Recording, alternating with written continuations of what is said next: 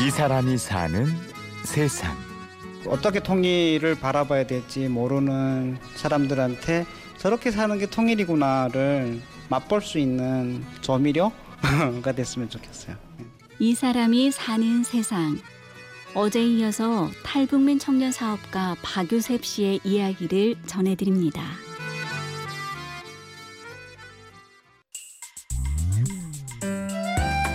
네 개 나라 원두를 지금 블렌딩한 거거든요. 그거를 섞는 거니까 여러 나라 맛을 고르게 다 내기 위해서고 여기가 남한 청년들이 대다수가 아니라 북쪽에선 청년들이 대다수다 보니까 남한 친구들이 와가지고 저주자의 경험을 하게 돼요. 아이러니하게. 예. 남한과 북한의 청년들이 함께 일하는 사회적 기업 요벨. 박요셉 대표가 요벨을 창업한 건 2년 전인데요.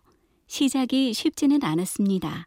공기업, 공사라는 공사에는 다 제안을 해보려고 했는데 받아들이는 곳이 없었어요. 근데 마침 그때 기업은행장님이 이제 중앙일보에다가 기고를 쓰셨는데 은행이 통일을 준비하려면 탈북민들의 창업을 도와야 된다. 그 기고를 딱 쓰셔가지고 우리가 이제 한국 땅에서 자립을 하려고 하는 세터민들인데 임직원들한테 이제 커피를 저렴한 가격으로 제공을 하겠다. 대신 우리한테 거기서 좀 인큐베이팅을 할 수 있게 어, 제공을 해달라라고 해가지고 공간을 예 그래서 첫 시작은 이제 카페로 시작을 했죠. 사업 계획서를 들고 기업들을 찾아다니길 수십 번. 집요하고도 무모한 그의 도전은 요벨이라는 회사를 탄생시켰는데요. 요셉 씨는 회사의 대표인 동시에 이곳에서 일하는 탈북 청년들의 마음을 보듬는 맏형이자 큰오빠이기도 합니다. 아까 이제 이 커피를 내려준 굶주가 되게 열성적인 친구예요. 내가 막 배우려고 막 노력하는 친구여서 제가 막 어떻게 이제 매니지먼트는 어떻게 하고 손익 계산은 어떻게 하고 친동생처럼 이제 막 알려도 주고 어떤 책 읽으면 좋다 이런 이야기를 계속 해주면서 그렇게 막 에너지를 쏟아부은 친구인데 갑자기 연락이 끊기더니 안 나오는 거예요. 동생처럼 돌보던 직원의 무단 결근. 무거운 마음으로 떠난 출장길에서 읽은 책 한 구절이 요셉 씨에게 깨달음을 주었습니다.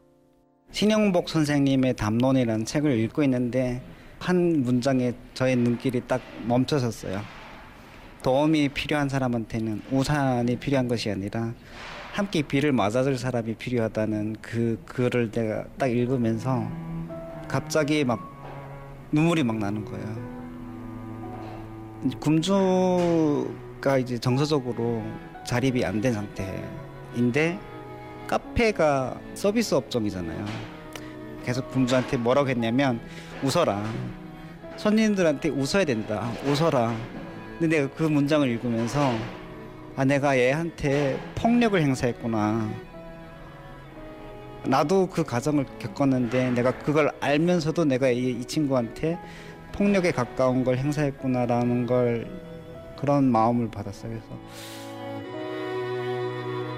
아픔을 겪고 있는 탈북민들 곁에서 함께 비를 맞아주려 하는 박요셉 씨. 그에게 우리는 어떻게 통일을 준비해야 하는지 물어보았습니다. 그러니까 내가 다름을 수용할 수 있는 사람이면 통일도 가능하다고 생각해요. 내가 이슬람 사람들과 같이 살 수 있다. 전혀 다른 어떤 문화적 배경을 가진 사람과 내가 같이 삶을 공유할 수 있다. 그러면 통일돼도 문제가 없어요. 근데 전혀 나는 싫다.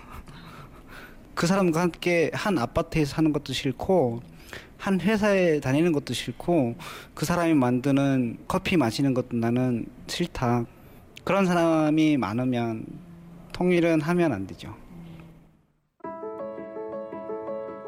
카페로 출발한 요벨은 지금 생태 농업을 새로운 사업 모델로 준비하고 있습니다. 대부분의 탈북 청년들이 농촌 출신이라는 사실에 착안한 건데요. 대한민국의 대부분의 농업은 공장식 축산 막 가둬놓고 알만 낳게 하고 화학 비료 치고 살초제 치고 막 그걸 이제 보면서 아 이 땅이 아프구나를 발견했어요. 그래서 이제 땅을 살리는 프로젝트를 지금 준비를 하고 있는데 제가 죽기 전에 통일을 이룰 수가 있을지 없을지 잘 모르겠어요. 몇 대를 준비를 해야 된다고 생각해요. 통일을 우리가 바라보기 위해서는. 저는 50년을 바라보면서 이 일을 준비를 하고 있거든요. 그래서 통일을 꿈꾸며 한 발 한 발 우직한 걸음을 옮기는 청년 사업가 박요셉 씨를 만났습니다. 지금까지 취재 구성 장수연, 내레이션 김미정이었습니다. 두만강 푸른 물에 노젓는 뱃사공을 볼 수는 멈췄지만